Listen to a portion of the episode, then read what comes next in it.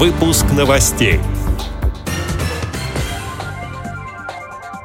Председатель Брянской региональной организации ВОЗ Александр Сычев принял участие в собрании актива Бежецкой местной организации ВОЗ. Активисты Томской региональной организации ВОЗ посетили достопримечательности Москвы в рамках программы «Социальный туризм для инвалидов по зрению». Пресс-релиз церемонии открытия недели инклюзивного спорта в рамках Всероссийского спортивного марафона «Сила России». Далее об этом подробнее в студии Виктория Самойлова. Здравствуйте!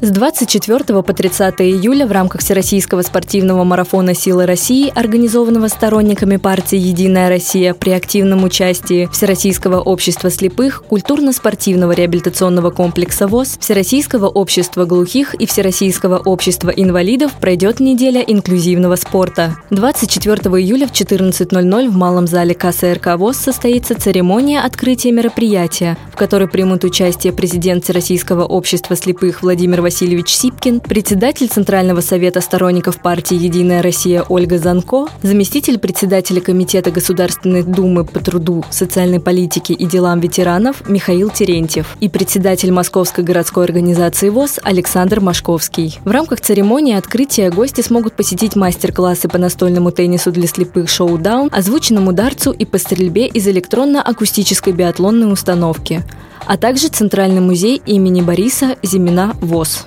Также неделя инклюзивного спорта в рамках марафона «Сила России» пройдет в региональных организациях Всероссийского общества слепых. Гостей ждут турниры по шахматам, велотандем, тренировки на сапсерфах, турслеты, а также множество мастер-классов с мастерами спорта.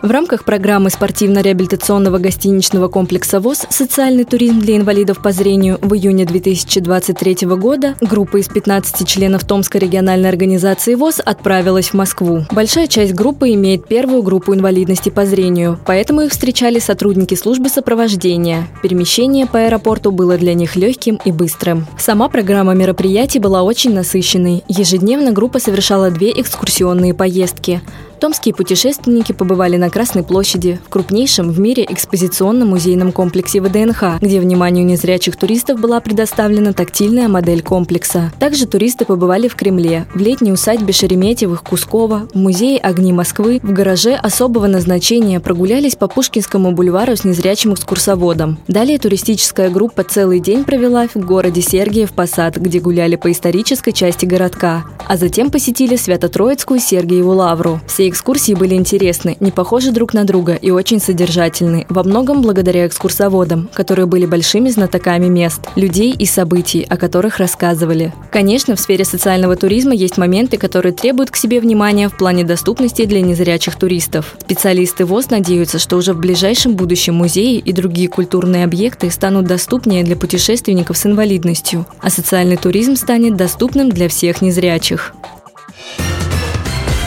14 июля 2023 года председатель Брянской региональной организации ВОЗ Александр Сычев принял участие в собрании актива Бежецкой местной организации ВОЗ. Встречу открыла председатель Бежецкой местной организации ВОЗ, которая проинформировала о проделанной работе за первое полугодие. Александр Сычев выразил признательность и поблагодарил всех членов организации ВОЗ за активную позицию, отзывчивость и понимание в решении уставных задач Всероссийского общества слепых. В рамках своего выступления он подробно рассказал об участии Брянской региональной организации ВОЗ в заседании комиссии отделения Социального фонда России по Брянской области – взаимодействии с Брянской областной филармонией, областными театрами юного зрителя и кукол, акцентировал внимание на внедрении системы тифлокомментирования цирковых программ для детей, инвалидов по зрению, а также обозначил ряд нерешенных вопросов, касающихся ремонтно-строительных работ здания Дома культуры Брянской региональной организации ВОЗ.